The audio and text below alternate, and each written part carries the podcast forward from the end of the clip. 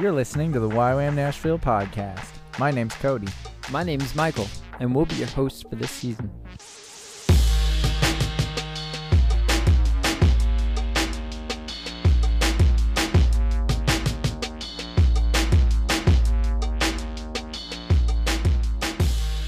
Bob Saget. Bob Saget.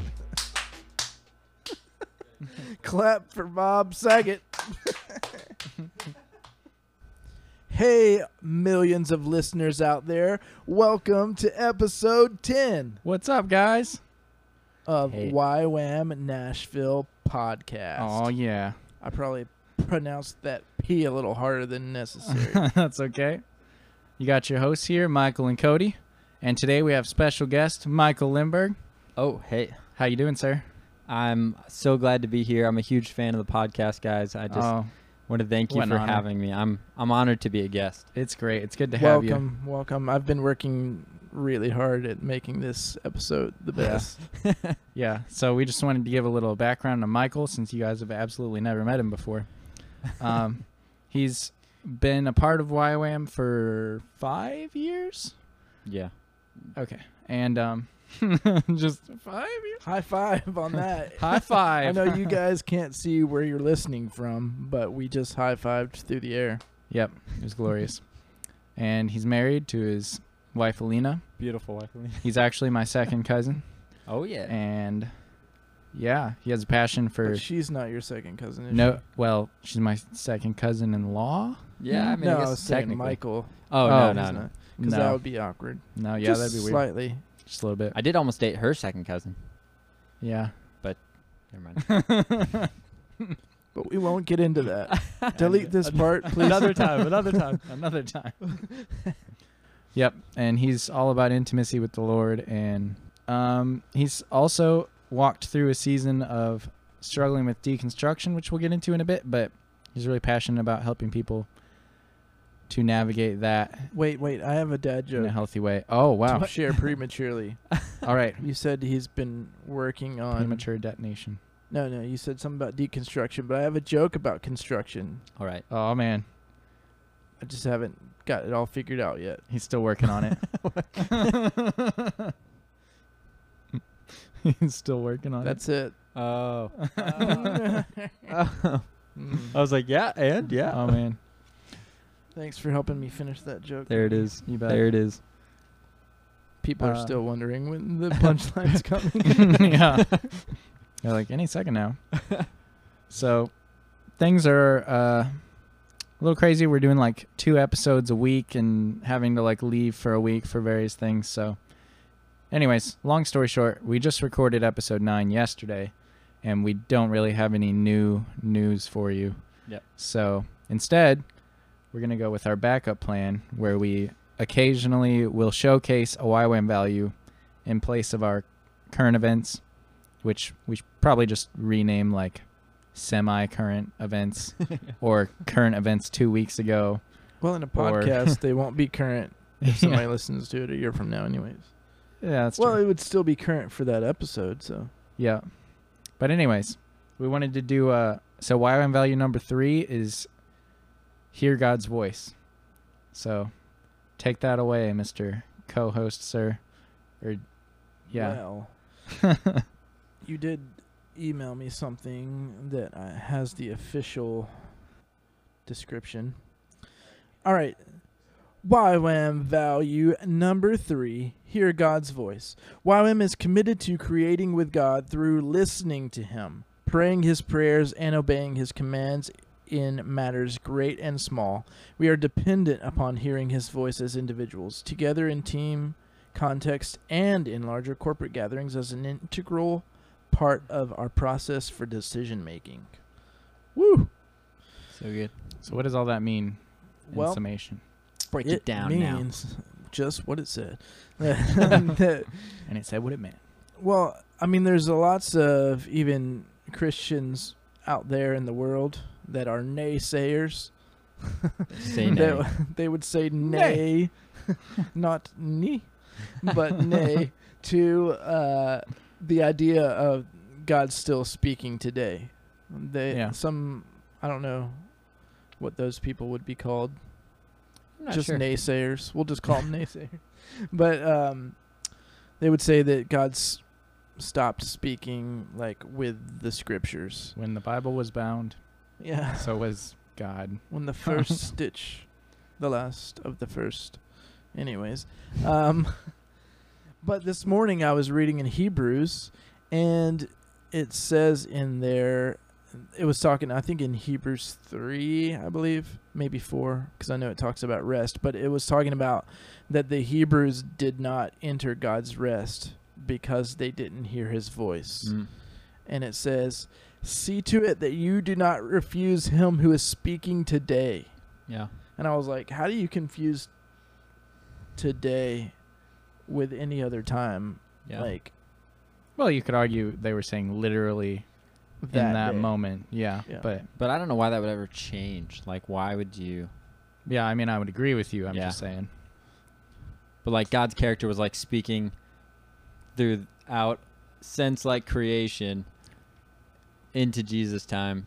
I don't. I can't think of any verses that would be like, "All right, God's just done speaking now." Yeah. And I think I looked up the tense on that at one point and can't remember all the details, but it was something like a pro- a progressive tense.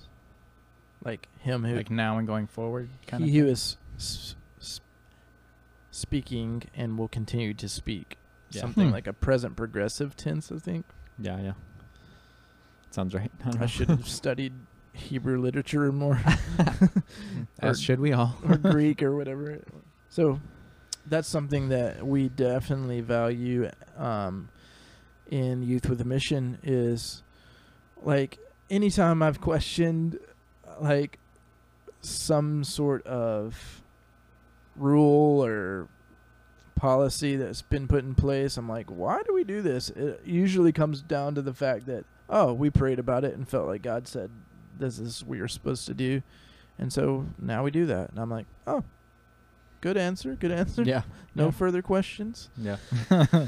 Um, and so that's something that we honestly value a lot. And sometimes it can get a little bit annoying because sometimes you can feel like you have the right answer to what you need to do. And someone's like, maybe we should pray about that. And you're like, I just want to go. you think do I'm it." incompetent? Yeah. but it's so important. And I've heard God speak on so many various things that I would have, in my own common sense, declared this is the way we should this is the way we should go and God says no I think you should march around the walls seven times and on the seventh time blow a trumpet and shout Of course. and then this shall be your battle strategy and you will take the town and it's like huh that doesn't sound very wise but we shall do it and Yeah. what do you know Literally. Jericho's walls come down Point being, it looks stupid and pointless to us. So you can't just go on what's wise is God's voice. Yeah. You need to ask God, and then it usually is wise when He speaks to you. It it always is wise when He speaks to you, but you know, occasionally you can mishear because you think it's just wisdom. I don't know. But I I think it's funny that this is uh like what we're talking about. Then given the topic of Oh yeah, today's stuff, just I feel like it fits it's together. true. It'll fit right in later. But Couldn't- first, couldn't have made that happen myself. Shoot, dang. Dad jokes. Oh, yeah, yeah, yeah.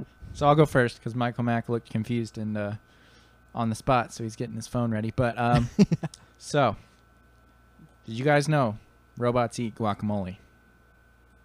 Do you know? No, I didn't know that. This is already funny though. Do you know how robots eat guacamole? You had me at Fat Pumpkin. I don't know. with their robotic hands. With computer chips. You sir. Gotcha. All right, I got one that's cutting edge. Are you ready for All it? All right, Yeah. here we go. Like why wham? Why can't you hear a psychiatrist using the bathroom? I don't know. Why are you listening for a psychiatrist using the bathroom? That's beyond the point, sir. now I have to ask the question again. Okay. Why can't you hear a psychiatrist using the bathroom? I don't know. Why? Because the P is silent.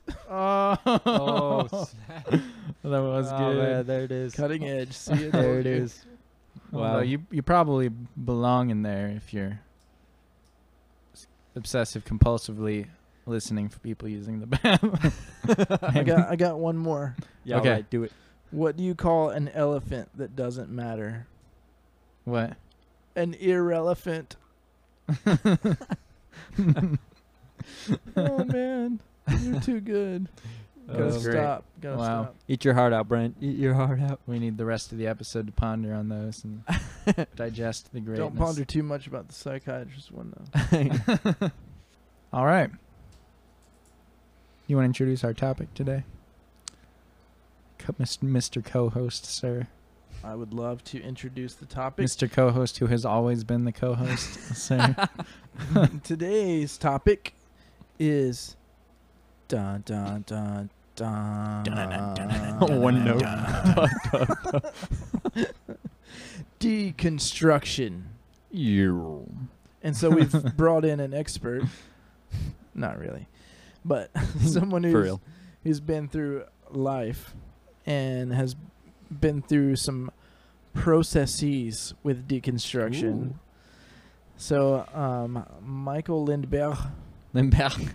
It's French now. yes, it is. it's always been, except for the time that it's Scottish It's actually Swedish. and Swedish? the origination of it. but anyways, Michael Lindbergh is going to talk with us about deconstruction. So, A. do we have questions, or does he just take it away? I would like We to do also. have questions. I would also like on the front Disclaimer. side disclaimer to say that I don't know, like it's all kind of relative to like. I mean, as far as what I'm sharing will be relative to like my own experience and not like s- super conclusive. Like this is all that there is possibly to deconstruction and what somebody might be going through. You know. All So- right, so. to kick us off, why don't you just give us a description of what even what deconstruction even means?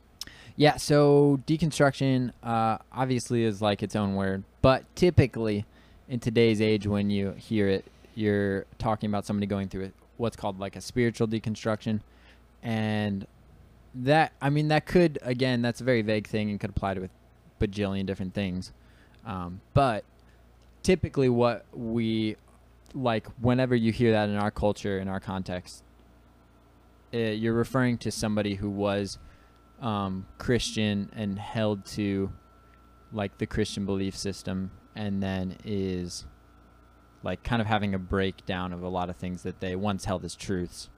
Um, and they're kind of doubting a lot and questioning a lot of things and kind of rethinking their belief structure as far as I don't know all the things that Christianity talks like talks about and influences, which is most things. So wouldn't you just? Is that like the same as just straight up walking away from the faith, or is there a difference? I mean, kind of. It kind of depends on your reasoning, but typically, it's been a big thing in today's age, and it tends to be more on like, uh, it. We kind of have focused more in on the journey of that rather than being like somebody walked away from the faith. It's more on like, what did that look like, and how did that actually progress? And it's been a big thing in today's culture that has been happening, and so people have been sharing a lot more like personal details as far as how their journey goes um, and what that looks like for them personally, and and people are finding that there's a lot of relatability within that, um, versus like kind of a general like writing off like oh someone just walked away from Jesus. So like in a sense it's the same thing, but it's like a little more in depth typically whenever somebody's talking about it, you know. So it's more of like a personal story that you would get if you like like if you see a podcast that says something about deconstruction or something, then it's probably going to be like a personal journey of somebody like walking away from the faith and or whatever, you know. Yeah.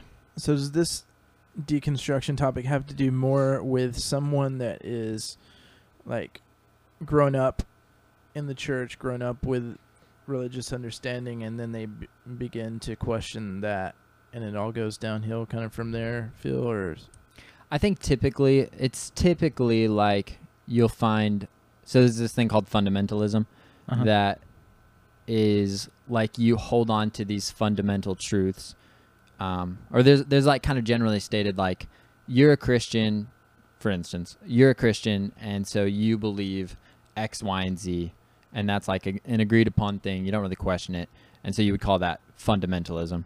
And so people who are fundamentalist tend to be the people who have been raised their whole life and they've been told this certain narrative um, and so that tends to be the people that it is but like i myself wasn't necessarily super specifically raised in within a christian context like kind of had that leaning because my mom kind of was but um, so but it wasn't like i didn't go to church growing up very much not until like high school did i really get into it um, but yeah, so it not it, not necessarily, but typically that's how it goes.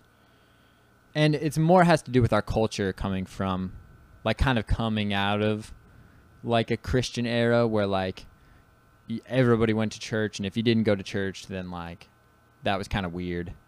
Um, you know, so it's it's more coming out of the cultural context in like quote unquote a post Christian, you know, culture. So Well, since you've said post-Christian now, could you just define that for Yeah. us briefly? Yeah, so I mean that dives into a whole deep like philosophical progression of culture, uh, which I recommend.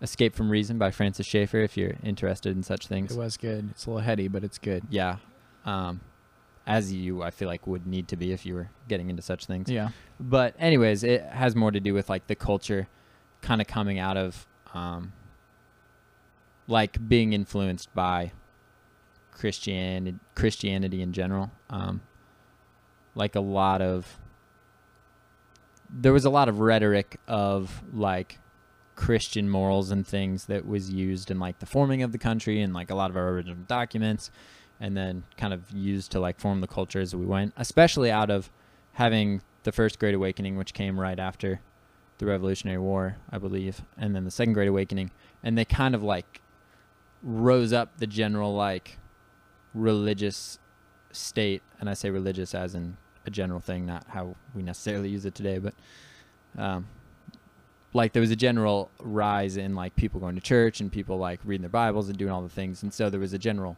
like philosophical progression in, of Christianity that was influencing culture Uh-huh. and you didn't stray too far from that. But as we go, we're finding that we're moving further and further outside of that, and so to where it's a little more widely accepted now that like, you know, we don't necessarily adhere to like biblical morals or anything. as a culture, not as yeah, a, as a culture, not as a church. Yeah, the church is always kind of in its own little bubble. So, and these it's hard because these things like touch on so many like deeper generalized things, you know, that it, it's hard to like define all of the things. Yeah. Those are a few that I hear pretty commonly when we talk about deconstruction, though, so I figured it might be important. Yeah, for sure. But all right, so you were telling us at the beginning that a lot of what you're saying is kind of through the lens of your own personal experience, which is the case for most things in general. But yeah. um, that being said, could you share with us about your personal experience and what was helpful for you and what was not helpful for you in walking through the topic of deconstruction and like kind of having deconstructed your own faith and then building it back up? Yeah. You just walk us through that process. yeah. With that question, did you know that that's what you were doing, or was Yes, it all that's good. natural and you were like, "Oh, this is what has happened"? Uh, I did know that's what I was doing. Um, Did I did because um, the whole thing that started me on a lot of it was actually listening to people who were also on that journey and they'd kind of already come up with this language for it. And then, yeah, I kind of, I was intrigued by a lot of their ideas. And so I kind of like just took it on myself. Um, so to get to the general kind of testimony of it, I guess I, I have to like backtrack and say, kind of give like the foundation for why I considered myself a Christian in the first place. And so when I was like fourth to sixth grade, I went to a Baptist private school, um, and like accepted Jesus there. He's and I- making air quotes. With yeah, there was air quotes there, and uh, I I can't even say I remember exactly what that meant, but the I air quotes were accept around accepted or yeah accepting Jesus okay. like, but I I that wasn't explained in any kind of like larger context outside of like, hey, Jesus is pretty cool. You should ask him to forgive your sins, like. I, and there's there's just so much more to the gospel than that. But anyways, we'll get to that later.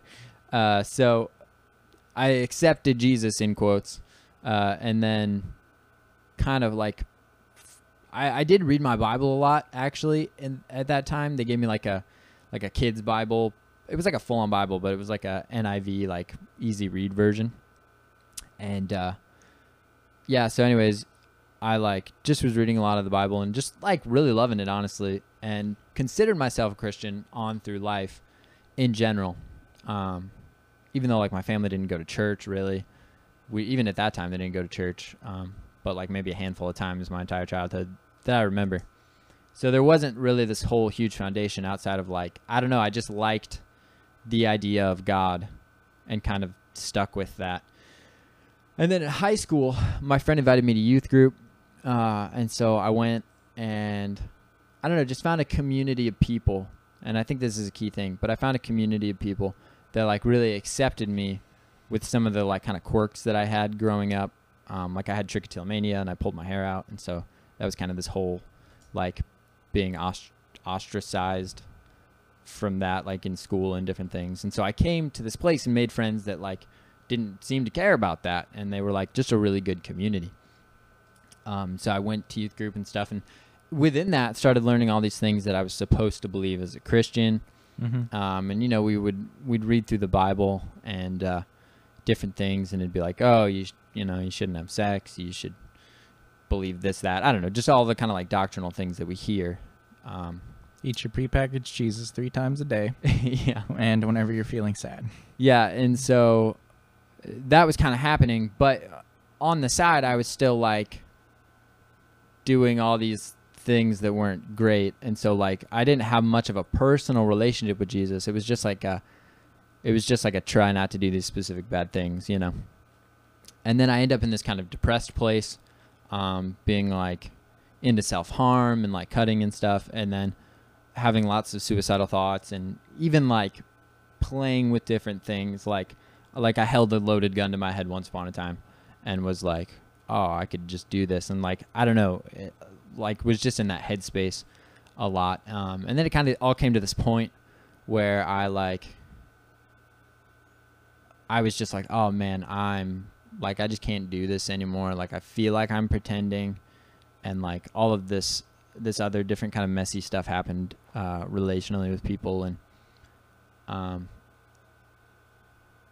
yeah so anyways it all kind of came to a head this one night and i was just like lord if you're there like i need you. And i'm tired of like doing this by myself. Like i'm literally like whatever you want if you're there like i can't keep going forward um, on my own. And and then i heard like what i'm pretty sure is the audible voice of god. Granted nobody else was there to like reference but there like was a voice that came and spoke to me and was like michael like i have been here the whole time and i love you. And like just had this back and forth dialogue that was so real that i like it's insane it was crazy to me that you could have such an encounter. So anyways after that long emotional conversation with the lord i was like i'm sold out. Like whatever you want just tell me. I will go anywhere. I will do anything. Like there was like this initial point of surrender. And as i kind of was talking to people um, like nobody else had a reference for this whole whole thing. Um, and so kind of yeah so a while maybe like within the next week um, a friend came back from YWAM actually. He did his DTS in I believe Cimarron Denver or I mean Cimarron Colorado. Um, and he like related some experiences that were very similar. And I was like this is it like this is the thing and he like I could see even in him like in talking to him and slash seeing him sharing like that he was frustrated that people weren't getting this and I was like oh I relate to this like I know like I've had a similar encounter and so I talked to him and he was like dude you should go to YWAM like it's insane. It's gonna blow your mind. Like you'll have more of these experiences. Like it's gonna be great, basically. And so I went. Um, super- Came. came. Yeah, I guess came here. uh, and this is like 2000 fall 2012. So I came here and like I just found a, a hope in Jesus, and there was like this this greater sense of of like what the Lord wanted to do. It wasn't just this minuscule like, all right, just try to be a good person. There was like this just greater sense of you being a part of a bigger thing, and Jesus having dreams for your life. Yeah. Um, and in that, I really did find like a personal intimacy with Jesus. Um, and I was like talking to the Lord all the time, and like he was talking to me, and it like blew my mind that the creator of the universe wanted to like converse with me about like normal life things.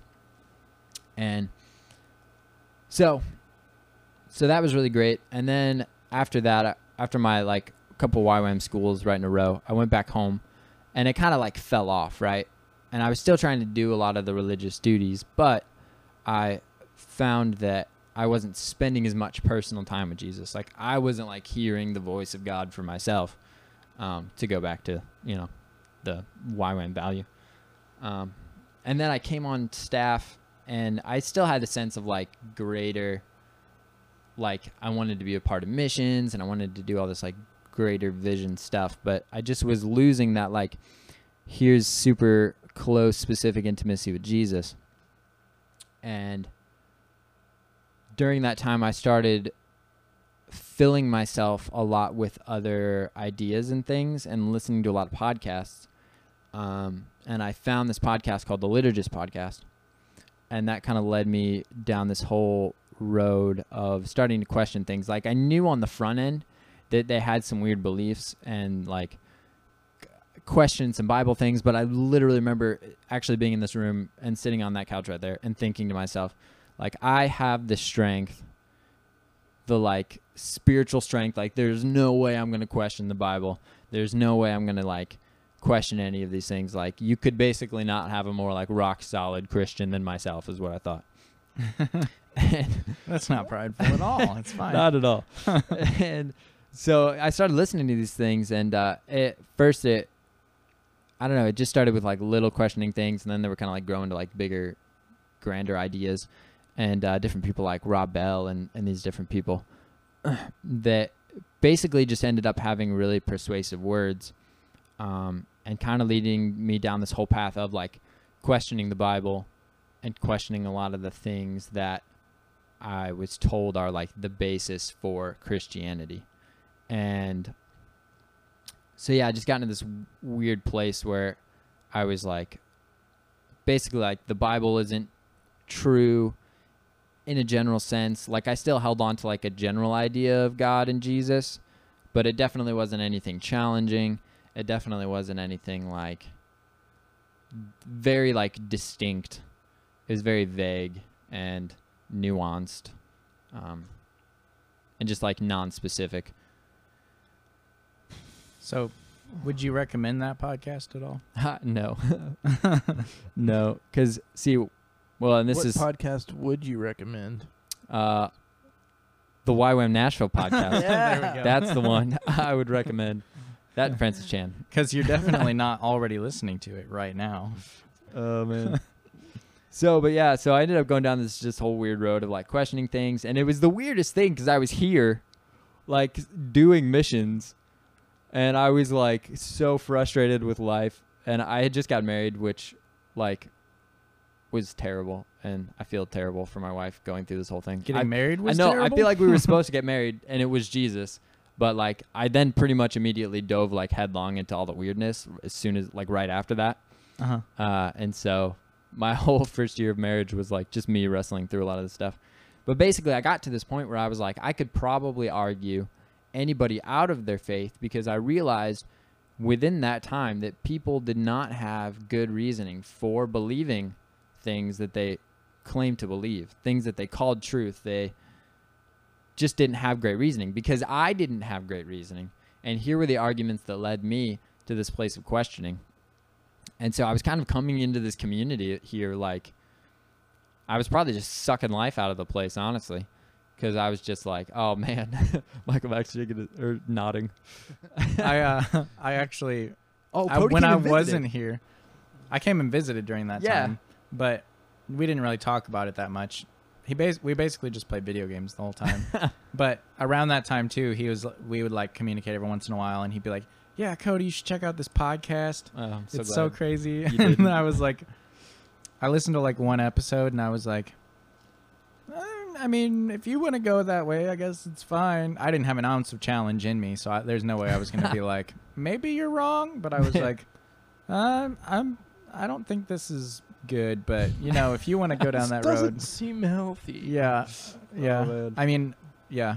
Now, as a healthier person, I would probably be like, hey, Michael, pull yourself together. Pull yourself together. But at the time, I was like, yeah, this is weird, but it's all right.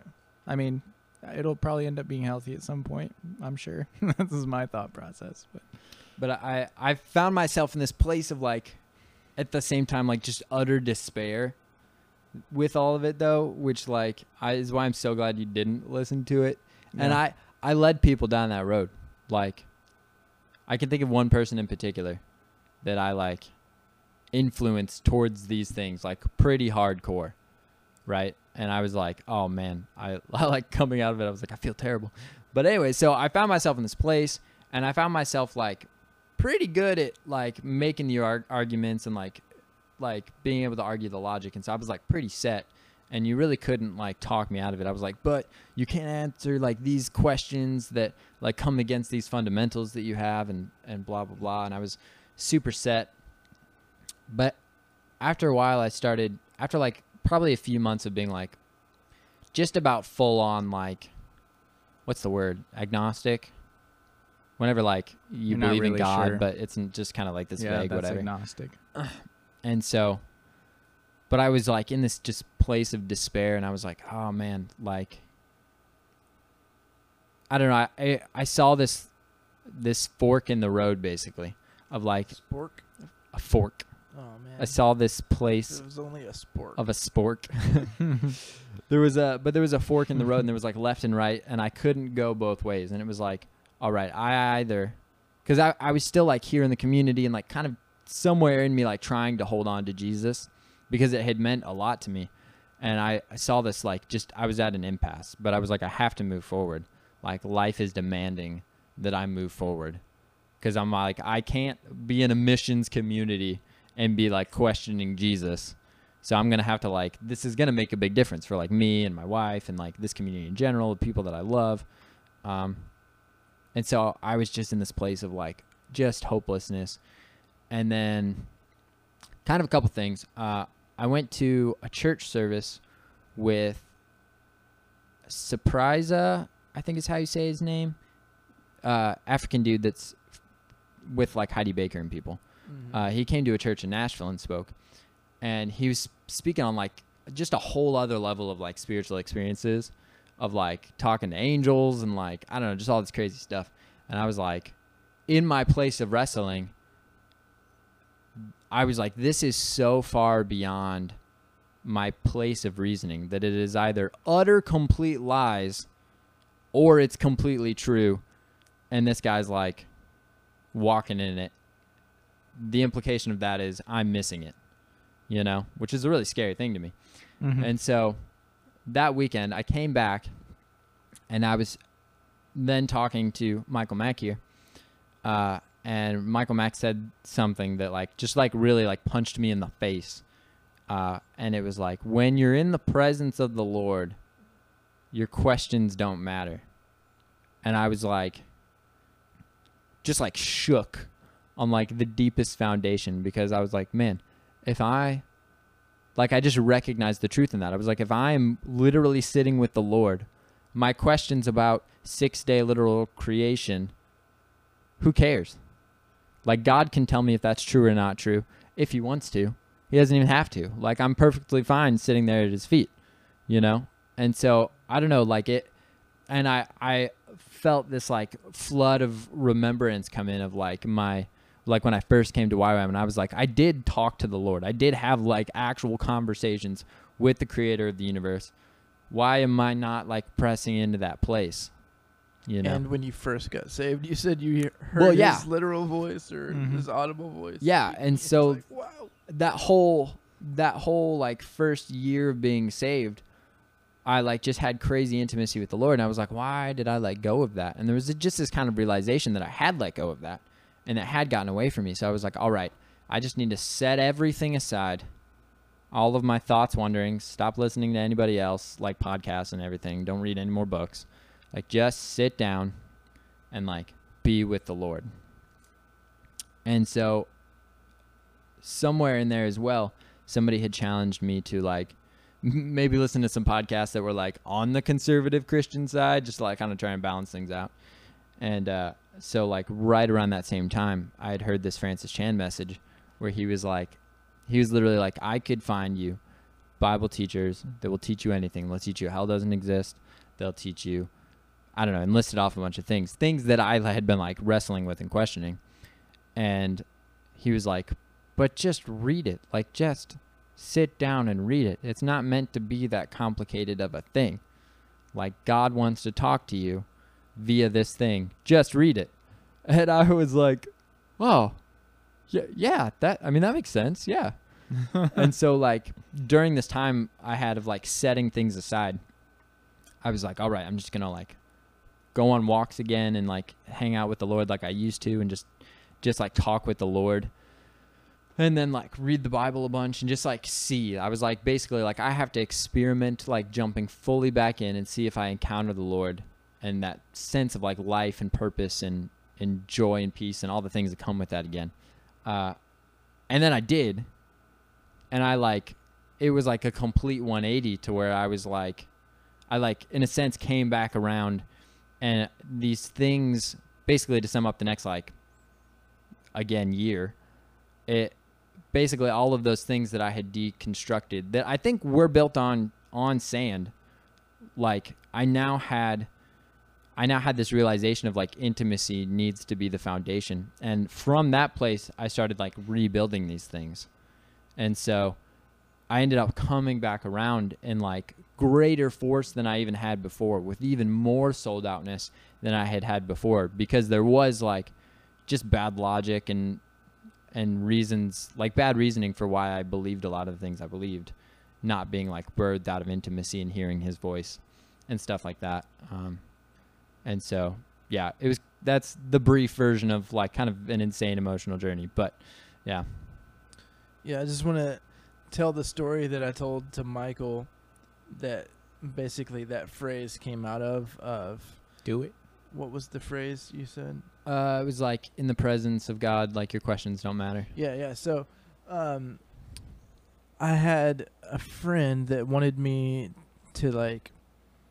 He was like, "I'm on the verge of becoming an atheist," and he was a Christian friend of mine that had been a Christian his whole life, and he was like, "Yeah, I have all these questions." Mhm. and they were all the like you could probably look them up on the internet right now by Google searching top 20 questions an atheist has or something you know like it was like all like if God is real why does evil exist you know like the big ones you know and so like I literally did a bunch of research you know like okay what are you know the things atheists are going to throw at you and I had really good answers for just about every question you could ask. I mean, I'm not a genius, but there was just like, okay, I think I know God's heart enough to be able to explain some of these things that they're struggling with. Yeah. And so we were I was going on vacation with this guy, me and another Christian friend. And so we prayed a little bit beforehand knowing that we were going into answering these questions and I loved this man. I love this guy. So I, there was no like I don't want to answer these questions. It was like I truly value this man and I want him to have the the answers to all his questions. And then I was spending a little bit of time well, I was on this journey of my Christian walk where I was this might have a little bit to do even with this topic where I was as Christians we often pray with like these like phrases that are like normal prayer phrases, but they don't make exactly sense what you if mean. you're actually just having a conversation with God. I've been And just so- doing that this week. And so I was like, if if prayer is just having a conversation with God. Why do we throw out all these weird phrases in the midst of our prayers? And so I was like, I want my prayers to be more pure. So I was praying, and it was really challenging, honestly, to like deconstruct my prayer life Yeah. into just having an actual conversation with God with no and Father this and Jesus this and Jesus this because why would you say someone's name like 20 times in a sentence you know if you're talking to them sitting down? Anyways I was practicing praying as if I was literally having a conversation with Jesus. And so i that was happening in my life. This questioning was happening in my friend's life and so before I went into this conversation with him, I just prayed and I was like, God, help me, you know, to answer these questions. Help me to be a good friend. And God spoke to me, which our foundational value was hearing God's voice. And so this is one of the things God spoke this specifically. He said to me, um, questions won't matter when I show up. Come And I on. just like, okay. And I didn't think of that phrase anymore The irony. And uh, and then I go into the conversation with this guy, and I answer all of his questions like a boss. I mean, like I was impressed with my like like answering of the questions, but literally it didn't matter. Like m- the goodness of my answering of these questions didn't help him one bit. And I was so sad for him. He was also sad because he wanted to believe in Yeah. Jesus. He wanted to have faith. He wanted to have a relationship with God, and he knew he was supposed to, but he had all these blockages. And so then I was like, "Do you mind if I just pray?" And it, it was me and another friend sitting around a campfire, and he was like, "No, go for it." And the other guy was like, "Yeah, go." And so I just started praying, but it was praying like this conversational style prayer with Jesus.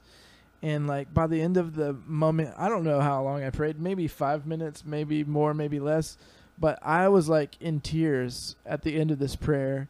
And I like, you know, like look up and these two other like grown men were also like weeping. And so there's like three grown men around a campfire like weeping.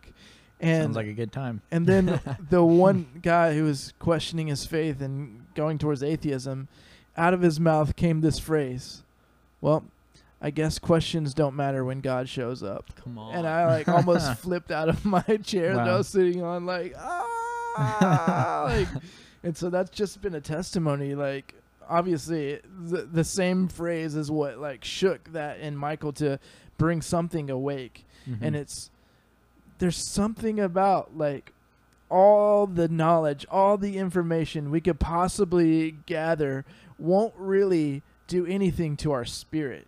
Yeah. Won't do anything within, you know, it might it's hard to intellectualize someone into believing the gospel. You Yeah. can come up with a really good argument, but somebody's going to have an opposing argument like you were talking about. Mhm. And so the presence the presence of God is what will change somebody. An encounter with the creator of life in your own life is what's going to alter the state of your being like yeah.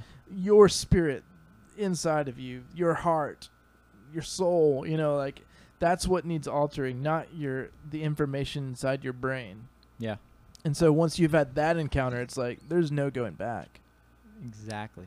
I also just want to point out since we're having the flavor of hearing God's voice, no matter how many times you hear God speak, when when like you have tangible evidence like a confirmation like that, it's always like, "Ah, God speaks to me." You know. It's like so exciting.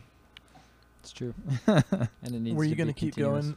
Well, I was gonna say on that uh, on that note, something that you mentioned was that your friend like wanted to believe, and I find that most people, it's like a hard for, thing for them to step away because it's been like such a big part of their identity. Their family probably revolves around these things. Their friends are probably in this circle, and so like it ends up being a difficult thing for a lot of reasons to walk away from this stuff. But like for me, I was like, I, I think like beyond all of those things, if people were really honest with themselves, like there's this desperation on a spiritual level that you're like, you're like, you have all this like head knowledge in the way, you have all these like blockages, Yeah. but you're like there's this thing back there that you want, you know. And so I found that uh, particularly right at the end when I came back around and I was like, "Oh man, this this is the thing." Like I was wrong about all this other stuff, and I I felt such like a relief, like this just overwhelming sense of relief, like flood my soul as I was like, "Oh, like Jesus, it is you. Like you are the answer, and you do want me. Like this isn't just a bunch of like, like vague ideas and concepts, you know."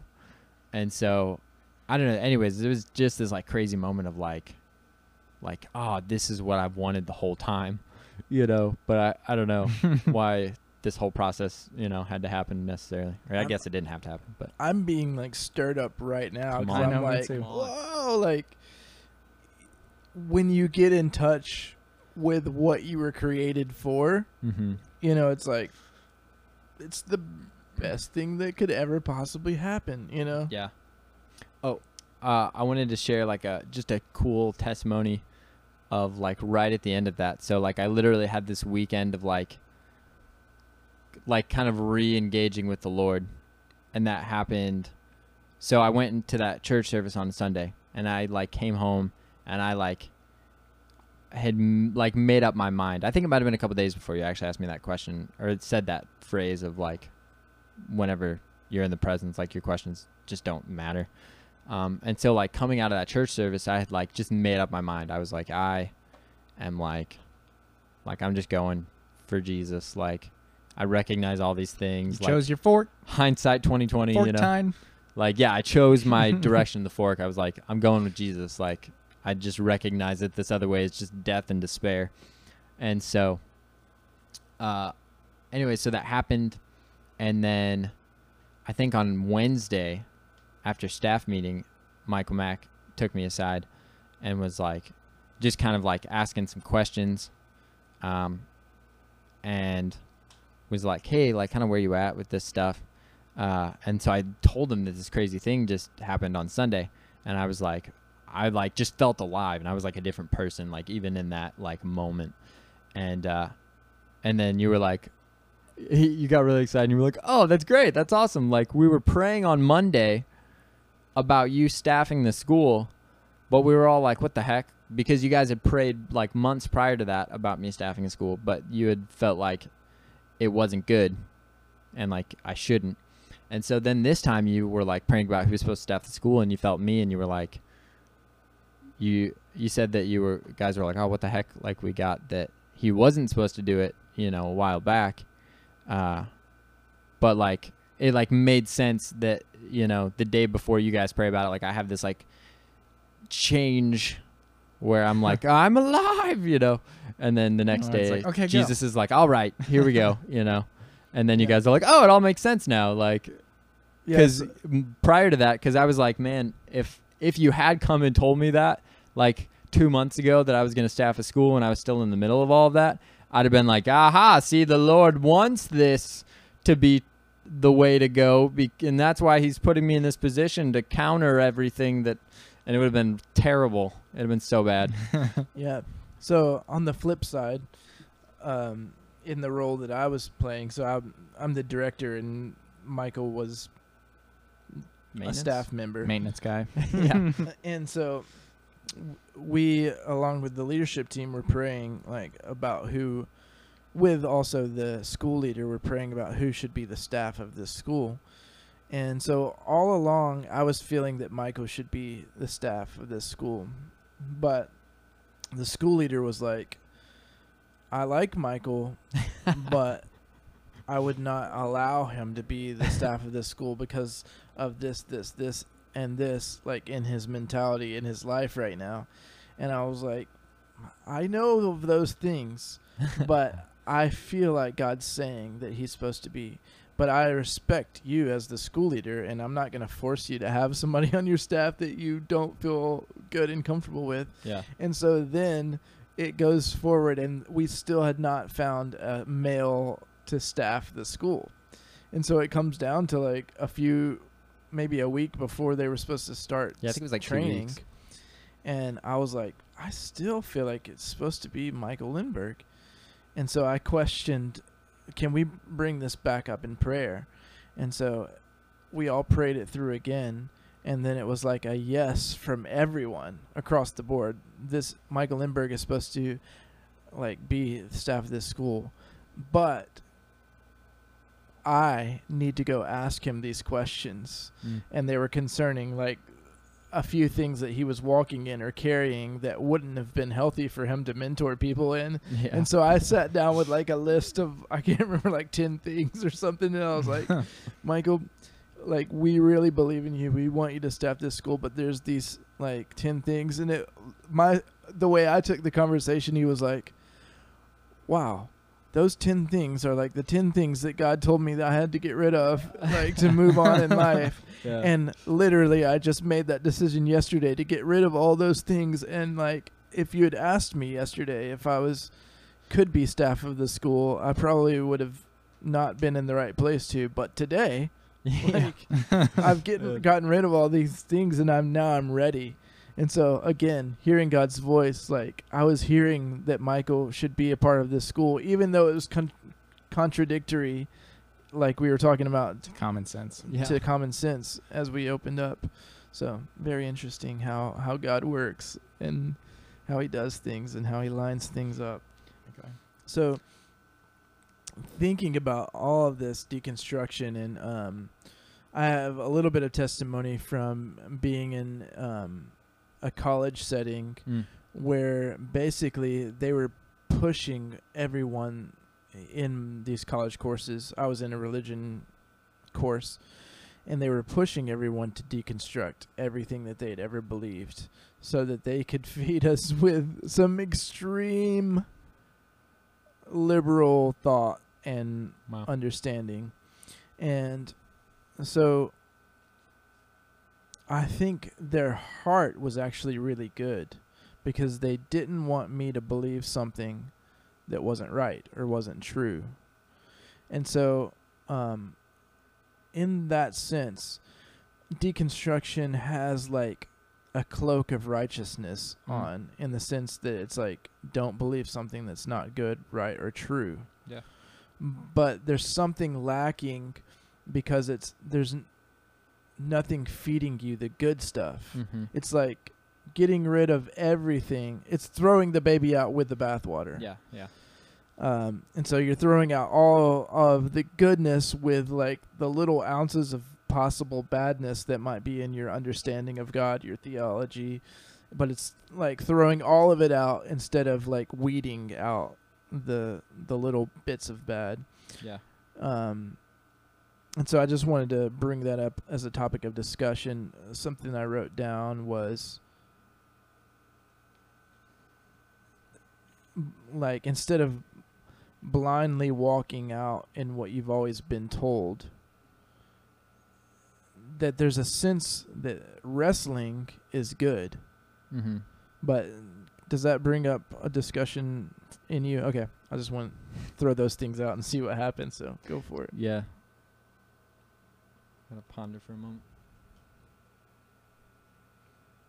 What I was thinking about, and this is uh, something else that I wrote down, is it's like natural versus supernatural. Mm-hmm. And so there's a natural like deconstruction and like we were talking about the like mental understanding or informational understanding or where it's just like on a mental level versus a spirit level. Yeah. And so I was like the natural versus the supernatural like y- you want to deconstruct bad beliefs. Yeah. You know, you want to deconstruct evil, but if it's not being fed with something good, and so that's what ha- was happening in my college experiences, is like there was all these Christian guys that we started out our freshman year as Christians, and then through this deconstruction process, I saw most of them actually become atheists. Mm. And I was like, this is so sad. But what I was noticing about the ones that became atheists is they weren't spending quality time with Jesus. They Yeah. had no relationship with Jesus outside of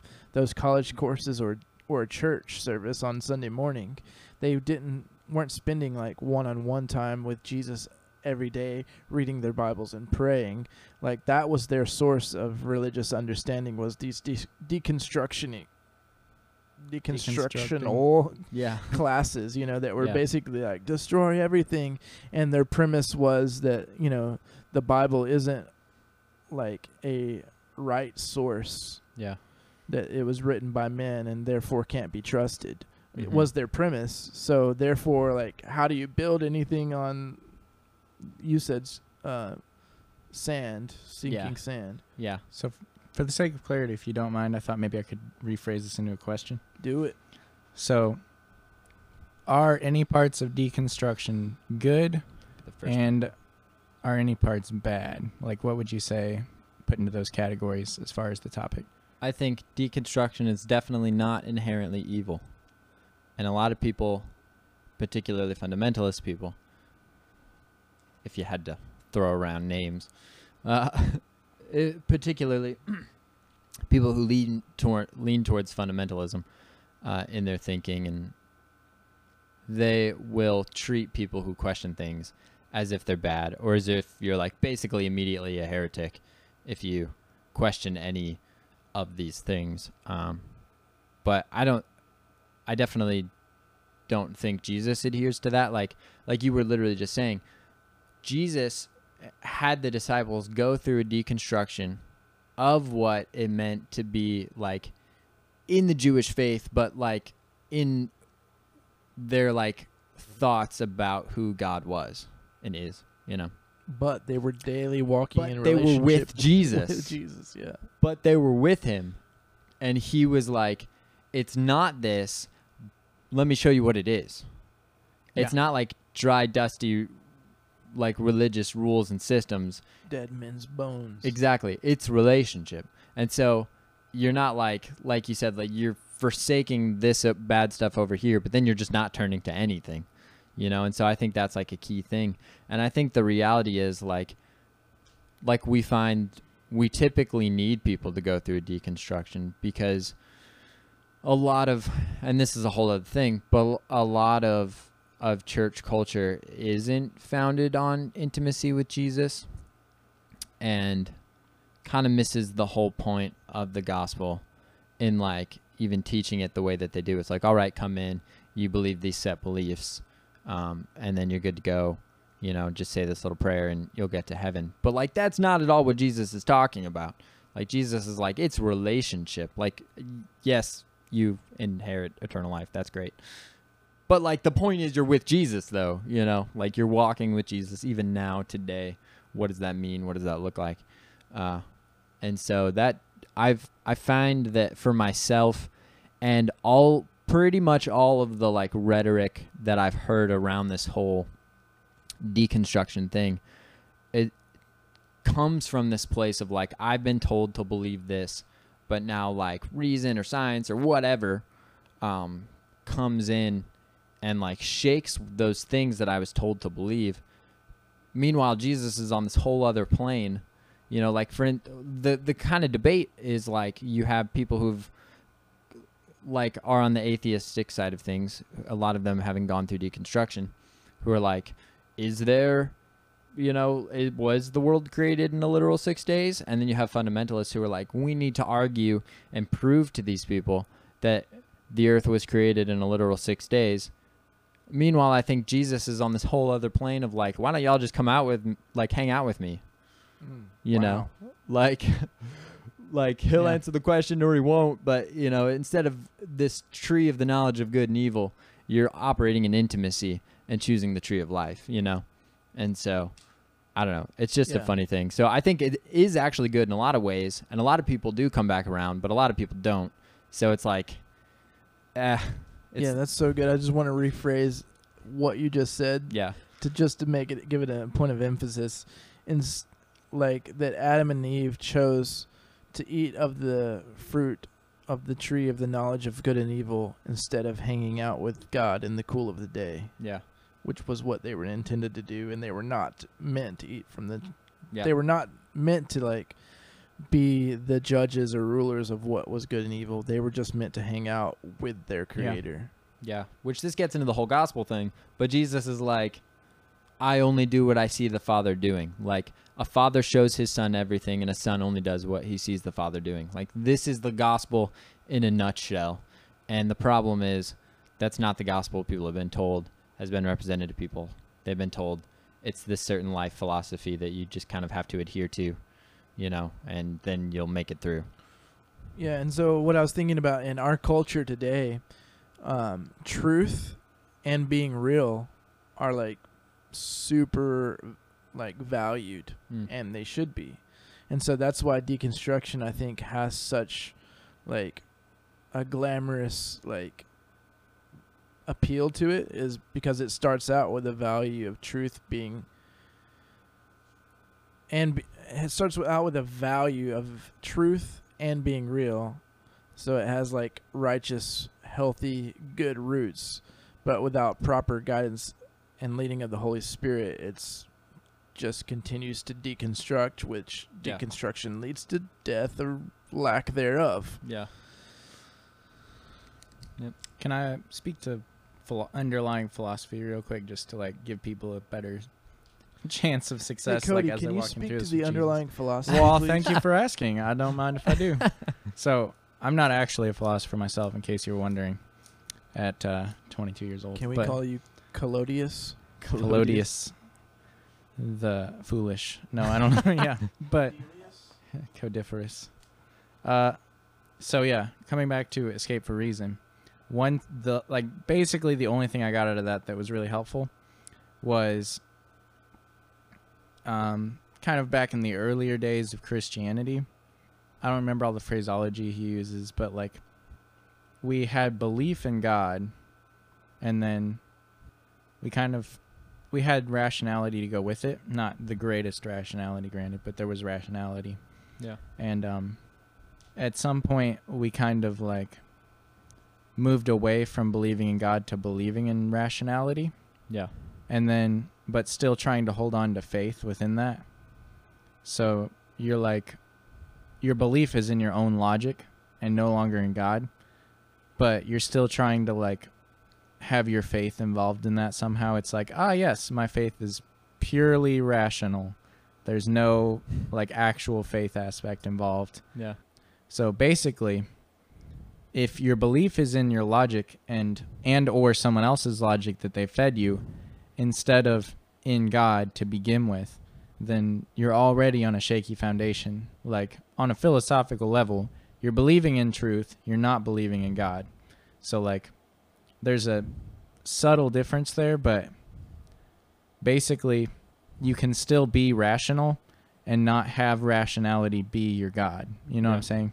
Yeah. It's like I have reasons I believe this, but I still believe it on faith. Like I still believe God because he's God and because I like hold myself to have had a genuine encounter with him and to have been persuaded by his spirit that he's real and not just because I have these rational reasons. It's okay. Mhm. It's good to have rational reasons and like he calls us to use our minds and like um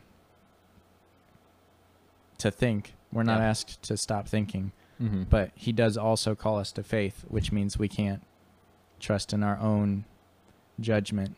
yeah. So that was a great realization for me from that Yeah. book. And there's, I man, I love philosophy, and there's so many things I can get into. But what you were saying, I feel like Paul sums up as well, um, who uses a lot of rationale, but like his basis for everything was not wise and persuasive words, but a demonstration of spirit and power. And it, like he talks so much. I mean, aside from Jesus talking, and all of the prophets and everybody else, and as we see in the Old Testament across the board, Paul specifically talks about like you being with the Lord, you know, and like that just being the basis for everything. So the problem is that we have tried to use wise and persuasive words and we have tried to use logic to convince people at the core rather than like demonstration of spirit and power and being like, hey, you can logic all this out in whatever, but when you encounter the presence of the creator of the universe, you're just not going to care about these questions. You know, and I think that's something to note for my own journey. Like I have not had all of my questions answered that I had before, but I just don't even really care anymore. You know, like I'm like that's that's a cool argument if you want to argue it, I guess. But I'm gonna go hang out with Jesus. You know, like it's just much better over here, and I find he normally doesn't want to talk about what I want to talk about, anyways. You know, I'm like Jesus. What do you think about, you know, the creation of the universe? And he's like, Man, did you see that flower? I made that flower. That, isn't that flower pretty like beautiful? And I'm like, Yeah. Jesus, stay I've on always- topic. Come on. I've always thought that mindset was really naive of me to have, but then like you read Job and like after all like 30 chapters of suffering and like asking questions and challenging God, oh man. like God finally shows up and Job is like I'm sorry I even spoke. I'll keep my mouth shut now. but He's like, God's like, brace yourself like a man. I will ask you, and you will answer me. yeah, and like- Job's like I have nothing to say. I'm sorry I ever spoke. And like Oh man. God doesn't even answer his questions. He's basically just like, I'm God. And Job's like, okay, I'm good. We're good. We're good. we're good. oh man. totally right there with you, man. Oh, so, what have you learned through the whole process of going through your own personal deconstruction? There's literally so much. I Oh, don't wow. even know. I mean, we've already talked. I mean, we've touched on different things. I don't know, actually, even how to say all the things. But um, with words. I think, thank you. Basically, like I just realized how much we do anything except like be with the Lord, how we like tend to all these other things. Like we'll tend to listen to a good rousing sermon versus like just go spend time with Jesus and these different things. And I think these kind of tendencies are how we get to this place where we're like ripe for the picking as far as having a crazy deconstruction goes because like you're doing everything else except for spending time with Jesus. So then you get to this place where something challenging comes up. Um, say on like a cultural level, a lot of what people start deconstruction over, and I'm I'm like to the point where hearing this narrative annoys me actually, but it's like, well, if God's loving, how could He send people to hell? If you know, or about the the six day creation, or like in science says that the world's a bajillion years old, or it always comes down to some like doctrinal thing that Yeah, people These were the questions my friend was asking me about atheism. Exactly. It always comes down I kid you not, I can't think of a time where it doesn't come down to some some sort of doctrinal something or like how could God not like homosexuals or something, you know, like these different topics that we'd like wrestle with and have a hard time with and we don't have the basis of intimacy to go and ask the question. And so we're forced to like try and reconcile these things in our own logic with reality and and maybe what the scriptures say if we even care that much to begin with. And so instead of this kind of dry sense of like, well, God says that homosexuality isn't okay in these scriptures, I'm just to throw out the whole thing at least as like an inherent like good or bad thing like I have to follow this rule book or something. I'll start questioning these things um, is kind of just the response, you know, because you're not like well grounded in the first place within intimacy. And so, but kind of as I've been like going, I've been finding how deep of a root it is that literally even most Christians that I would have said were like crazy on fire when I talked to them, the like the first thing to go is your intimacy with Jesus, right? And so I'm just harping on intimacy, but intimacy is the thing. Like if at the end of the day you are not like having your own personal time with Jesus and you're talking to him and he's talking to you and like there's this What we were made for. literally then then you're like missing it and i realize that people like will go from this uh this fundamental side of like don't have sex don't do drugs don't do these things that offer some amount of of pleasure to us typically. And so they don't have this underlying like pleasure from jesus most of the time. And so turning to these things is not a hard thing you know because you don't have that like greater sense of like oh i actually have more fulfilling like stuff in jesus like i would never go to those things at this point being close to jesus because being with jesus is way better You know, like I can't even fathom going back to those things. And so, but if you don't have that underlying thing, whether you've never had it or in your current season in life, you're just skipping your quiet times or something, you know, like then it, you're just setting yourself up.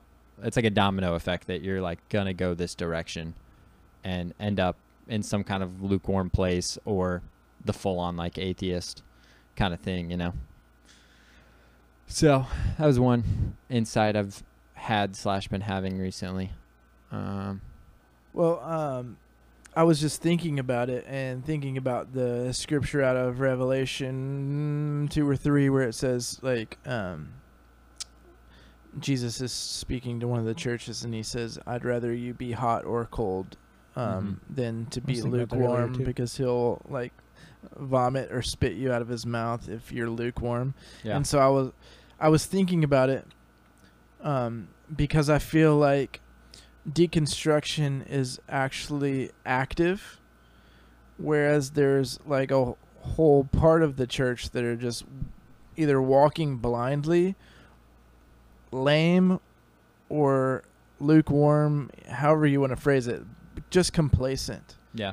and so I'm like, God, would you rather us would you rather someone be in the phase of deconstruction versus not caring at all and just being completely stagnant, lame, complacent, blindly walking through life? Because with deconstruction at least they're questioning something. Mhm. At least they're searching for something. I think another like great analogy for this whole kind of thing, um, and what you're touching on is the uh, parable of the sower as well. Like I realized when I was in Africa and they asked me to teach on the parable of the sower, and I realized that like as I was reading it, I was like, this is literally this. Like people start out like excited and meaning well, and then this happens, this happens, this happens, or this happens, and like that's the way everybody goes.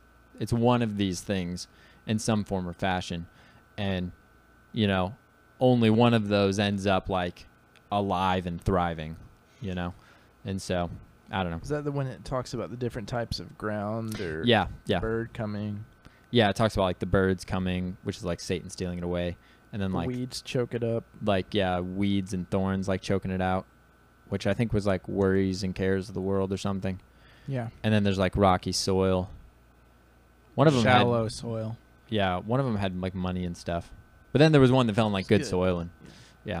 So, anyways, I just realized it. The shallow it's a lot soil of was the that. sun scorches it and it doesn't have Yeah. deep roots, Yeah, which I think most closely resembles people who grew up in the church and haven't been challenged. There's like this idea of like the church is a place to insulate people from the world and not a place to like nurture their growth in the Lord and like bring them into more intimacy. It's like you just need to make sure you get your weekly dose of spoon-fed gospel or else you might walk away from the Lord. But even Jesus himself is like I would rather you walk away than miss intimacy with me. yeah, But that's not the same narrative that we have from the church right now, which I'm not down on the church. I'm just saying that needs to change. and so much of like Jesus was, like he was polarizing. He was like, you're either on your face and weeping and want to follow him, or you're trying to throw rocks at him. Like yeah. there wasn't really an in between ground there. Yeah. And so Mhm. I think one of my biggest takeaways and something I would s- say to people is, um, I don't know, just like take a look at the church culture that literally sets up for this to happen because we don't have this gospel that actually like makes a difference in people's lives. Like the fact that people can come be complacent at your church means you're not on the same level as Jesus was as far as like what you're teaching and what you're talking about.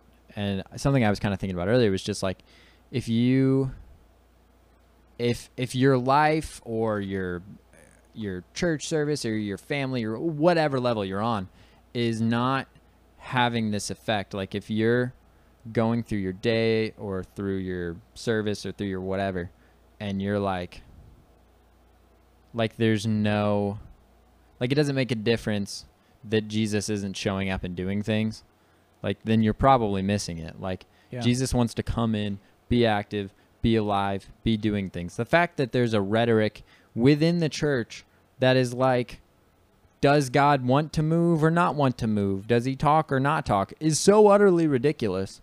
Whenever you like encounter the Lord, you're like, why is this a thing? And then you just the natural progression of logic there is because people aren't there. They're not encountering God. They're not talking to him. They don't know they don't even know that he wants to talk to them. And I realize it literally always comes down to the individual. Like you are only responsible for yourself.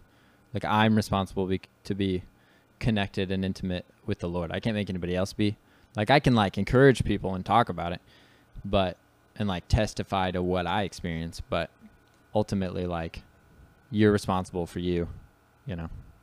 So, and oh, something I've noticed uh, as far as I think a good thing to generally say, um, what'll happen is people will deconstruct to a certain point and they'll be looking for answers. And the church's response, oftentimes, you'll hear over and over and over again, is like of judgment and condemnation rather than like a bringing them in and like, hey, let's like walk through this and be a loving community. And what happens is they'll actually find community more like better, wholesome, more wholesome community within atheism, within fellow like deconstructy people, you know. And so or Hone- just in honesty a local intimacy. golf club. yeah, Yeah. And so it ends up being bar. like you basically make the decision for them, you know, rather than being like, "Hey, these are like honest questions you're asking." You know, let's like walk It's- this together, you know. Instead of Yeah. uh, we don't ask those questions, Johnny. Yeah. yeah.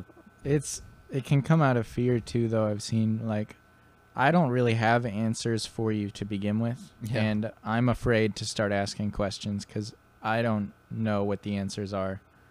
So it's easier for me to just write you off as a heretic and stay within my bubble of protection than it is to like address you and listen to you and have to wrestle with my own faith, you know. Yeah. It's the sense of like don't rock the boat. I'm happy where I am. Yeah. I've found the amount of Jesus that I'm satisfied with, and I'm okay with that. You know. Oh, something I wanted to address as well is that people um, often times are hurt by the church and by some form of fundamentalism um, or some belief that's held too strongly, like that they can tend to be like oppressive um, or almost like on the level of like being, you know, a cult and stuff like that. And people will come out of these things and they'll write off the whole Jesus thing anyways, but you have to realize like that's not Jesus. Like the Pharisees were clearly missing it, but that doesn't mean that God wasn't there in the first place somewhere and he's not still good. You know, like you don't get to just write off the whole God thing because the Pharisees were jerks, Yeah. you know. and Jesus doesn't write off, you know, he he doesn't okay any such thing. And so I think that is also a big like just a narrative I heard a lot like, "Oh, well, my uncle was the pastor and my family was a bunch of jerks." And like sometimes that's the reality. But again, not Jesus. Jesus is different than we are. He's not people like us. He's God. Any further questions? My final question is, what should we do about it? What should we do about deconstruction as an idea in the world? What should we do concerning those that we know that might be going down that path? What should we do about it? And what can we say to someone who is going through it, or knows someone who's going through it?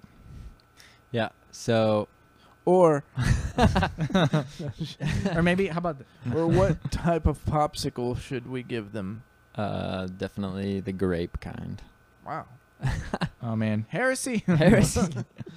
Wrong man. answer. Yeah, so well Yellow. Uh, first off, I think like if you are, if you're somebody who like knows somebody, like don't freak out. don't. if you know somebody that's going through these things and asking hard questions, like just talk to them. kind of applies to like any struggling Any- Christian. It's like, don't freak out. I know he said he thinks he's gay. Don't freak out. Like, okay, it's- it's, gonna it's- be okay. Like Jesus is more than capable of taking care of this. They're not beyond hope.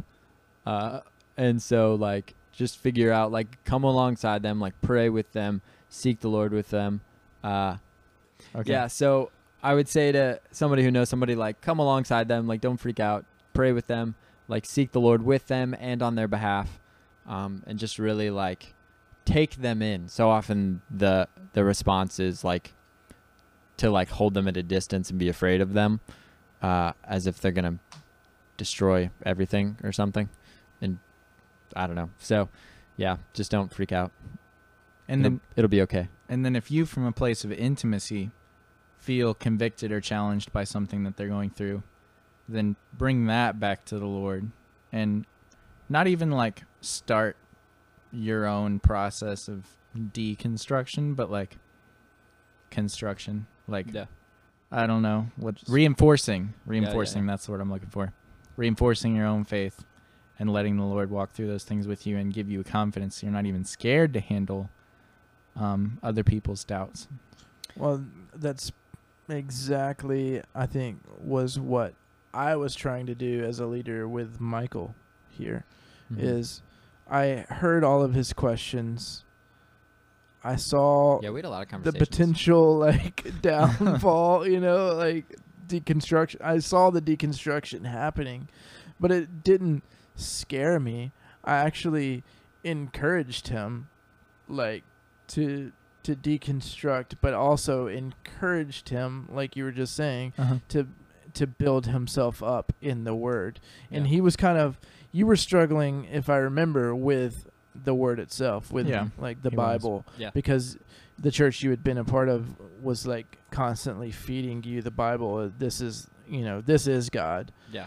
And so I wa- I was like, um, maybe I can't tell you not to read the Bible because literally Yeah. I had had experiences where the Bible was such life and like food to me eating. So I was not never like, don't read your Bible anymore. That's, but it was just trying to encourage you to keep on seeking Mhm. but not to be seeking in a way that would not feed your spirit.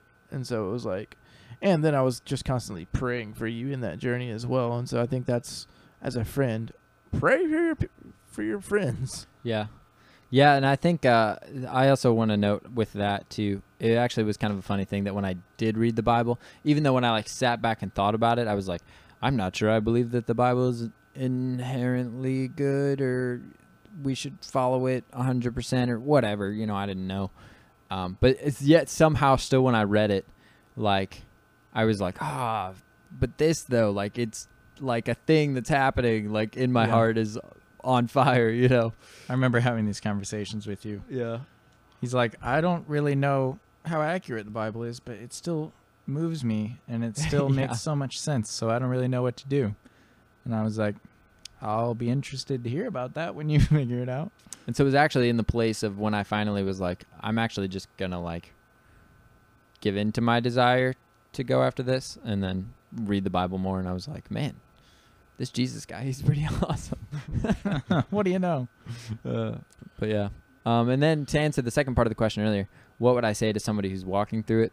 I would say you gotta go after Jesus. Like we're telling you, like Jesus wants to be intimately connected with you, to know you, for you to know him, for it not to be this like vague, distant thing. So put yourself in that place. Like if he is the definition of reality and existence, then you want to hang out with him if you want the truth. And I think that'll be kind of a, a filter for like what is you like just wanting things that you want to be true. Um, like if you don't want to think that your grandma went to hell because she didn't love Jesus versus like you know, God actually defining your reality and you know, so just put yourself in that place and honestly ask yourself like am I okay with the creator of the universe being who he is and you know or like do I want to be my own god and am I choosing the tree of the knowledge of good and evil? But we're telling you but from experience the presence is so much better. You want that. There's life. There's literally everything that you long for within that like affirmation love peace joy all the things. There it's no place that you ought to rather be Hmm. And don't be afraid to hold things as true. yeah that too It's kind of frowned upon within our truth is relative society. But if you know the truth, then you have the authority to speak the truth because Jesus gave it to you. So And it will set you free. it will set you free. And people can't take that away. Like Best I'm like, believe. I know Jesus. I talked to him. He's legit. You can't tell me he's not. I literally heard his voice. I haven't heard an audible voice, but I was speaking from my. I have a handful of times actually, but that's it. Good for you. That's No, it. I'm just kidding. Cody.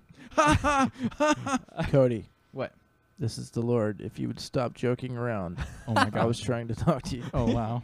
Oh wow. Uh, I have spoken once, Just got real. but no more. um, my uh, final-ish follow-up question is: Is fundamentalism, fundamentalism, Fundamentalism. fundamentalism, fundamentalism is fundamentalism inherently evil? This is a question I've wondered myself. I was hoping you had a good like. No, Uh, it's not. I would say on a practical, like pragmatically, practically, those being kind of the same thing. Uh, yes, it doesn't play out well. If you believe something for the sake of believing something, and because you you were spoon fed this thing and were told that this is what you should believe, then like that's not great. Like again, it should be born out of intimacy, like the relationship with the Lord. Not that people can't speak things to you, but like taking everything back to the Lord and being like, "All right, Lord, is this true? Like I've heard that you're a good good father. It's who you are. It's who you are. but I want to know that for myself. Like I want to experientially know that for myself. Like I want to know your goodness. I want to know you as a provider, you know, like I I can't just take and preach God as like he wants to provide for me and like hold fast to that until I've like experienced that within the relationship myself. You know, and so I think from that standpoint like pretty much across the board going after the actual like experiential knowledge of God is the way to go, you know, and asking Jesus like what he thinks about this, what he is. You know, if he wants to say that he created the earth in six literal days to you and wants to reveal that to you, sweet. Like that's awesome. You now know that because he told you that and that is perfectly good basis for believing that. Like can you necessarily convince everybody else based on that? Maybe, maybe not. I don't know. Depends on if people trust you. But basically I would say like experiential knowledge, everything being based out of intimacy is always going to be better than and more beneficial than like you just holding true to vague concepts and ideas that you've been told to. Yeah. know?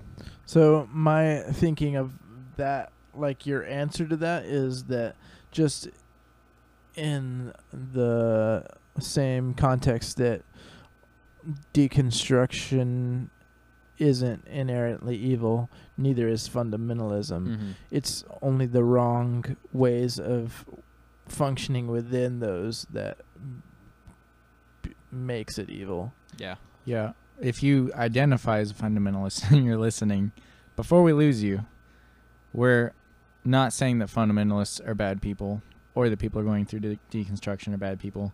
Like in general, especially nowadays, there's like a lot of um, undertones and unspoken ideas that come with isms and ists and you know Sure. you're a conservatist you're a fundamentalist you're a liberal you know It- Polygamist. yeah yeah uh, so when we say fundamentalist you may or may not have had that like spoken as a reason for hating you because people do that on facebook and stuff all the time Yeah. but we're not like just because he says he doesn't think it's inherently good doesn't mean that we're joining into the same group and you can be like oh yes you belong in this category now of people that hate me. It's just saying like if you are in that place then all right. But the point is we don't want to settle in our relationship with jesus. And if you're just accepting things as true because you've been told they're true by anyone other than out of relationship with God, then that's not good. Not So even aside from fundamentalism, like if you just take the definition of it, like just believing things are true because they're in the Bible or j- because you've been told that, but you don't have like this understanding, like from God, you haven't had a personal revelation of why it's true or like that it is true in yourself, then that's bad. And like, cause we want to keep growing. So just basically don't settle with anything less than intimacy and having that experiential knowledge that Michael's talking about. Yeah, and I think it's like it's because it's an invitation from the Lord to have that experiential knowledge. So it doesn't have to be this like big scary like, well, I'm not sure actually that I believe these things or whatever. Like it's an invitation to come away with the Lord and like Yeah. and to get to know him better. If you're like, man, I feel like maybe I don't know Jesus on the same level as so and so, then like you can. It's open. And even more so, like, you know. So I, I definitely don't want it to be like a like any kind of condemning kind of like we're speaking this over you as an identity, you know. But it's just like an honest acknowledgement of like, man, I believed a lot of things because I was told to believe them versus like I actually know the Lord. Well, I was just thinking about, you know, um, fundamental in the sense that like y- you, Michael, have fundamental like understanding of intimacy. Mm-hmm. Intimacy is fundamental to you. Yeah. Like, and so fundamentalism in itself isn't bad. Yeah. It's the not being willing to, like, I don't know, deeply research, know, understand. Mm, I don't even know if that I'm going to, but even where w- that scripture that I quoted from Paul, I choose to know nothing except for Jesus Christ and Him crucified. Those were two fundamental, like phrases. It's true. This is fundamental, and this is fundamental. Knowing Christ, knowing that He was crucified, like, and so he he was a fundamentalist Yeah. in that sense. So fundamentalism in itself isn't evil Mm-hmm. That's right. As long as you know why you have those fundamental things in place. It's like uh Yeah. what's that geometry phrase? Is it Isosceles or no?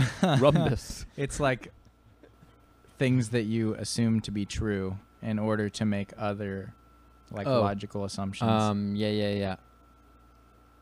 That's the kind of theories? fu- fundaments he's talking about. Yes. It's not a theorem. It's like It's like you the Euclid's ten. If you if you're smarter than me and you know what I'm talking about right now, I'm applauding for you internally. look it up. please uh message us. It's like At- things that are like prerequisite from like a prerequisite standpoint Presuppositions are I don't true. think that's it. No. Um, which, by the way, fundamentalism, yes, isn't inherently bad because one, it's a much more general term than how we use it, and people kind of point it at like conservative Christianity in particular. But like everybody's fundamental. You have to be fundamentalist to even function. Like from a philosophical level, if you actually purely relied on rationale, you would never get anywhere, and you would lay on the floor and wonder if you exist or how you even know anything, anyways. Or if you only relied on like experiential like understanding of Jesus at the same time, I think you would probably become a weirdo. Probably. So I think that it's like it's like for instance, my kind of take on the whole like thing that seems like a healthier thing is Jesus is like, "Oh, you read the scriptures because you think that in them you have salvation, but you don't realize that they actually point to me." He's not condemning reading the scriptures, um, but he's saying like this is pointing to me. So you can look at like say the Bible and be like, "Oh man, Jesus, I see that you're like this in here." It's an invitation to know you like this myself, you know. I don't just have to like take it at face value necessarily, but it's like you know, again, just an invitation to the actual thing. Yeah. So, You can see a picture and be like, "Oh man, that's cool," or you can be like, "Wow, I want to go there," and then it's like way different thing. it, it it all touches on so much that I can't like there's no way that we could dive into it. It touches on like general church stuff. It talks about historical like how we got to this place as a society or as a church body. Or uh, it's literally there's so much there that it touches on. But I think borderline is like what I hear. Pretty much all the rhetoric, all the rhetoric that I hear around deconstruction is a lot of heady stuff, and isn't like you being with Jesus, you know, and him being like, yeah, Yeah. maybe the Bible's not true, you know. So You could also bring in uh, Troy Sherman's theories of like that it's all because, I mean, he says sex, but it's all because people are desiring something that is outside the healthy Yeah. boundaries that God's created. So they're Mhm. like diffusing all arguments for the existence of God so that they can have their own way. yeah, It is often like this place of, I want something that's outside of the bounds of what I hold to be true, and I'm trying to find a reason for me to, in good conscience, go that direction, because it's more appealing than Yeah, the where I'm last, at right now. The last couple um, deconstructionist that I've heard from that were at one time like Christian artists or pastors or leaders in the church, like I'm like, oh, they divorced their wife. Oh, now they're on the path of deconstruction. mm-hmm. Hmm. Yeah, yeah, that I've seen that happen a lot, and yeah, and that's what I think. Like it, n- like nothing. There was like super rooted in intimacy in the first place, so it, it didn't. You didn't have the actual anchor that's an anchor. You know, you had like a pretense anchor that you were like held on to these truths, but there wasn't the actual like I have a relational anchor in Jesus that gives me the ability to get through X, Y, and Z, or to say no to whatever. You know. Yeah. So this has been a very The long end. and I feel like vibrant episode because we are so passionate about it and like discipling people. I just So hope that we got being said- specific enough. Yeah. That being said, um, like our whole job here is to disciple people, and like, if you like want to talk about this more personally, a lot of this was like us just talking about it. Like we don't rehearse or anything, but so if you just want to talk about it or you have questions, comments, angry comments. comments. yeah. I mean, aside from the questions that we're talking about don't matter and you need to go meet Jesus. But even then, like for any reason whatsoever you want to reach out to us, we're more than happy to talk to you. So you can reach out at podcast at ywamnashville.org or you said that really fast. Could you podcast at ywamnashville.org. it's podcast at ywamnashville.org. Y W A M Nashville.org. O-R-G. Dot O-R-G. For all you boomers out there. Or we And also fundamentalists. yeah, fundamentalists. no, uh, we love you guys. We just Um, offended. And if you have any questions about the base in general, you can reach us at info at ywamnashville.org.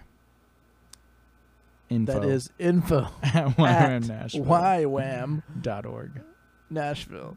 O-R-G. yep. Or uh, you can just leave a comment on whatever platform you're listening on, and we'll hopefully see it soon after you post it. Yeah. And uh, yeah, so we just love to engage with you on this topic or any other one, but especially this one. Like, I can never turn down someone who's like genuinely seeking to know more about Jesus. So, moving on to fun questions, real quick. yes, Oh. fun question. Should we, uh, Oh, wait. Wait, should we should we go over Ex- like excuse do me? we're gonna do base this- events first? The guest telling I'm the sorry, I'm hosts sorry. how to run the episode. what is this? It is Can- fun Can question. you believe the nerve of this guy? Fun question time. All right, Mr. Guest Michael Lindbergh, sir. Yes. What's the grossest thing you ever ate? Have ever eaten? Thank you for the clarification. I was Uh, confused there. Um, um, um, um, um, Had a lot actually, of gross things. um, probably. So he points at Michael Mack. I didn't know your cooking was that bad. no, we uh Just kidding. we uh were down in the kitchen once. I think I was I was in kitchen duty and I it was like uh anyways, I was like making pancakes for breakfast for like the everybody, the students and people here. And so uh I had been doing the dishes and there was like little floaty pancake bits in the Oh, water. no. Tell me you did. and he uh, he promised me a nice prize that I desired uh, if I took like because I, was like cleaning out the drain and stuff, and so I took like a handful of it, and he was like, "If you eat that, I'll buy you this drink that you really like," and I was like, "Oh man." And then I was like, "Well, I can't say no. Like this is an exciting moment in life." So I took this gross soapy water pancake Uh, bits of sogginess and just popped them in my mouth. He and- had- he had to finish it. Like, yeah, I had to. off. I had to like oh man. like fully swallow, but I couldn't do it because I chomped down and just Are immediately. Oh yeah, he was the friend. friend. Yeah, and so just immediately there was like gross pancake water juice, like soapy flavored. Soapy water, yeah. Yeah, and it tasted like soap, and I was like, so I couldn't. I couldn't do it. I tried though. Uh, Then I brushed my teeth. that's worse than mine. What do you got, Michael? Matt? Grossest thing I've ever eaten. Yeah. Whew. I've had some really strange things. I'm not surprised. I College frat was in. Thailand and we were to eat I think it was honeybee larva Mm, and delicious. Sounds I think it tasty. was maybe the mentality more than the like yeah, they like their flavor- butts. and it, the texture of it wasn't pleasant either. It was Oh, like man. larva texture, so it's like rubbery and Yeah. s- mushy. I don't know how Oh, to ah, were they describe cooked that. at least? No, no, Oh man, were they Maybe. alive or dead? dead, I believe. Okay, think Maybe I that's alive. good. Oh man, I don't think I. But could've either done it. way, they were like, "Oh, this is delicacy. Try." try. Mm. And he, I think the guy paid for it, so I was like, eh, "All right." Popped it in.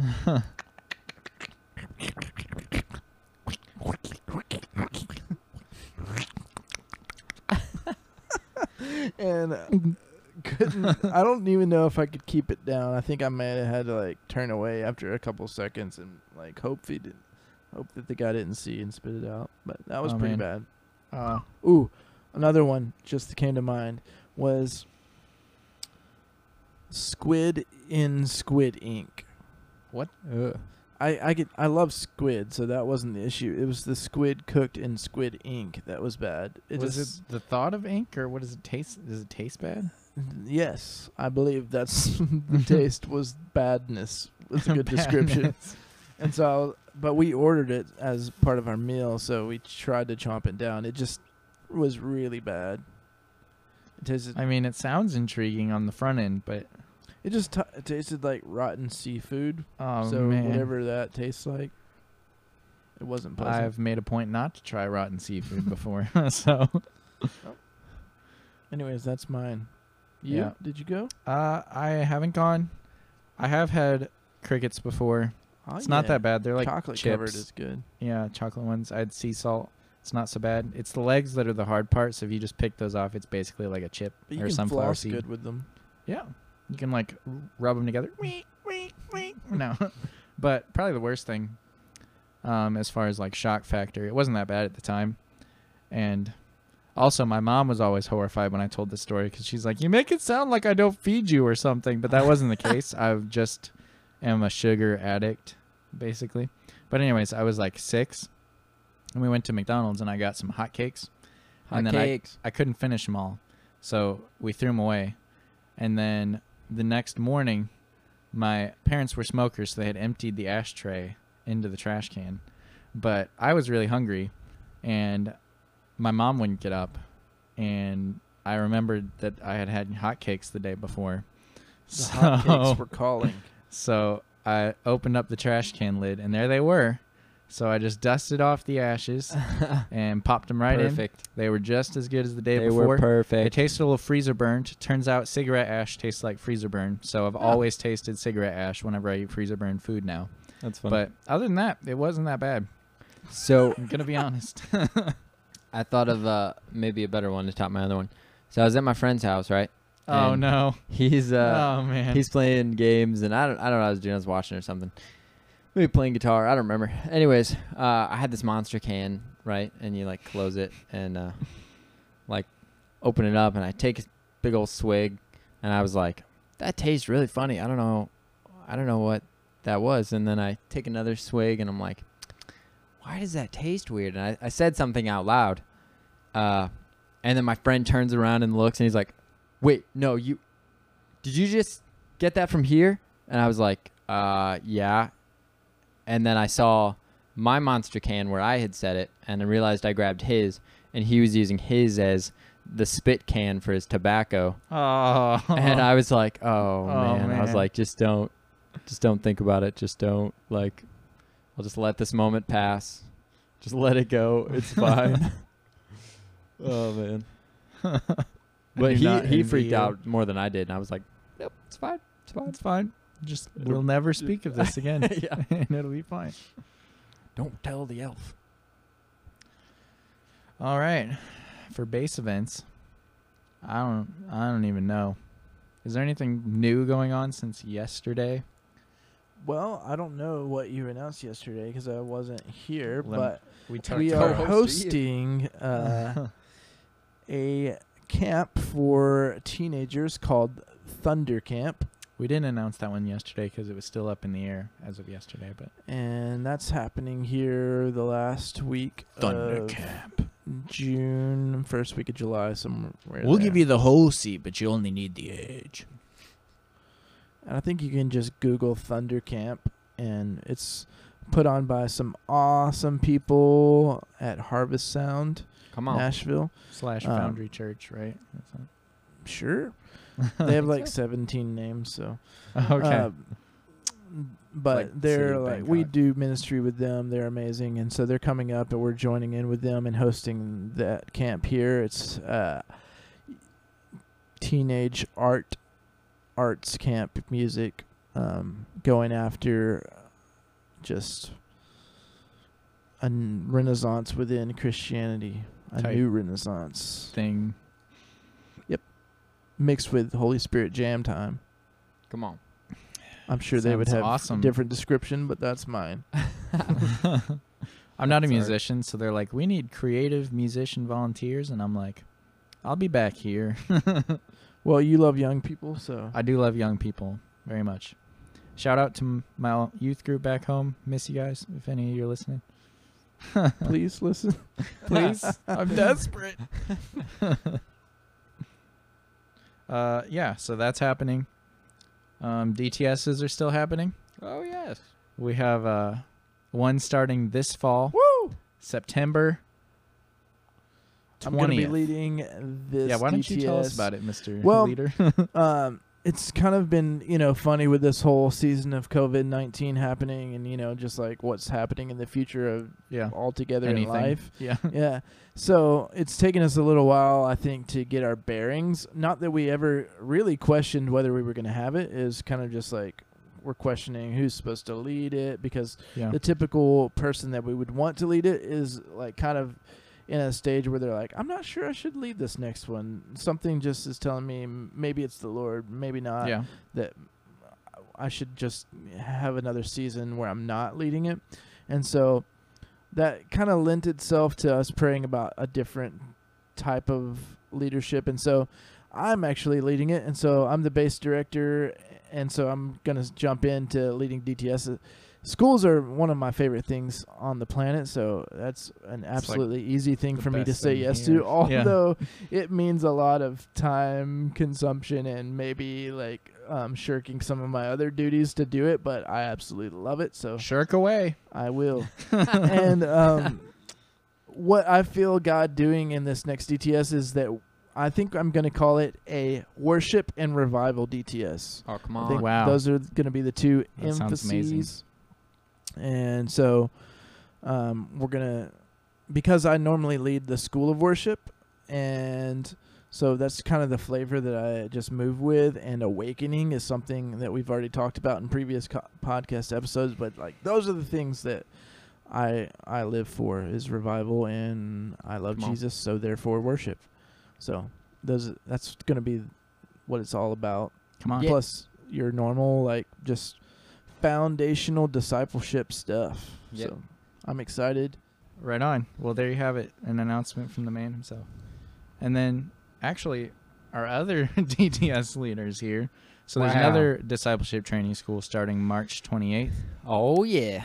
So That's uh, also gonna have a revival flavor for sure, wow. because that's just what my wife and I are like all about these days, and just seeing people come alive and just fully step into the dream that God has for them. And so come prepared to go after Jesus, or like we were talking about earlier, you'll probably be pretty uncomfortable.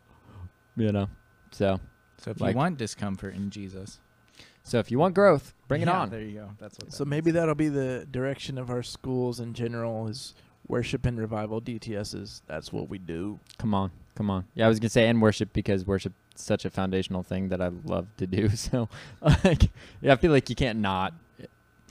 Yeah, and then I'll be here, probably involved in one. Cody will be schools. staffing one or both of them. yeah. Only single male. Woo! Good times. so yeah. And then yeah, last episode we invited you to come and participate in lots of different ways. So if you want to reach out to us about coming on staff, doing a school, bringing your youth group or other ministry partnership of some kind or just visiting, you can definitely do that. Just reach out to us. We'll hook you up. Yep. So, yeah, you can email us again at info at ywamnashville.org. Hey, And uh, that's right there's g- done gonna be about it. I just can't wait for the closing song tune. Oh, it's a song? Oh, that song.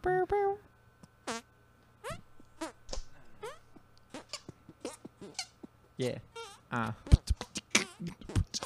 I gotta go.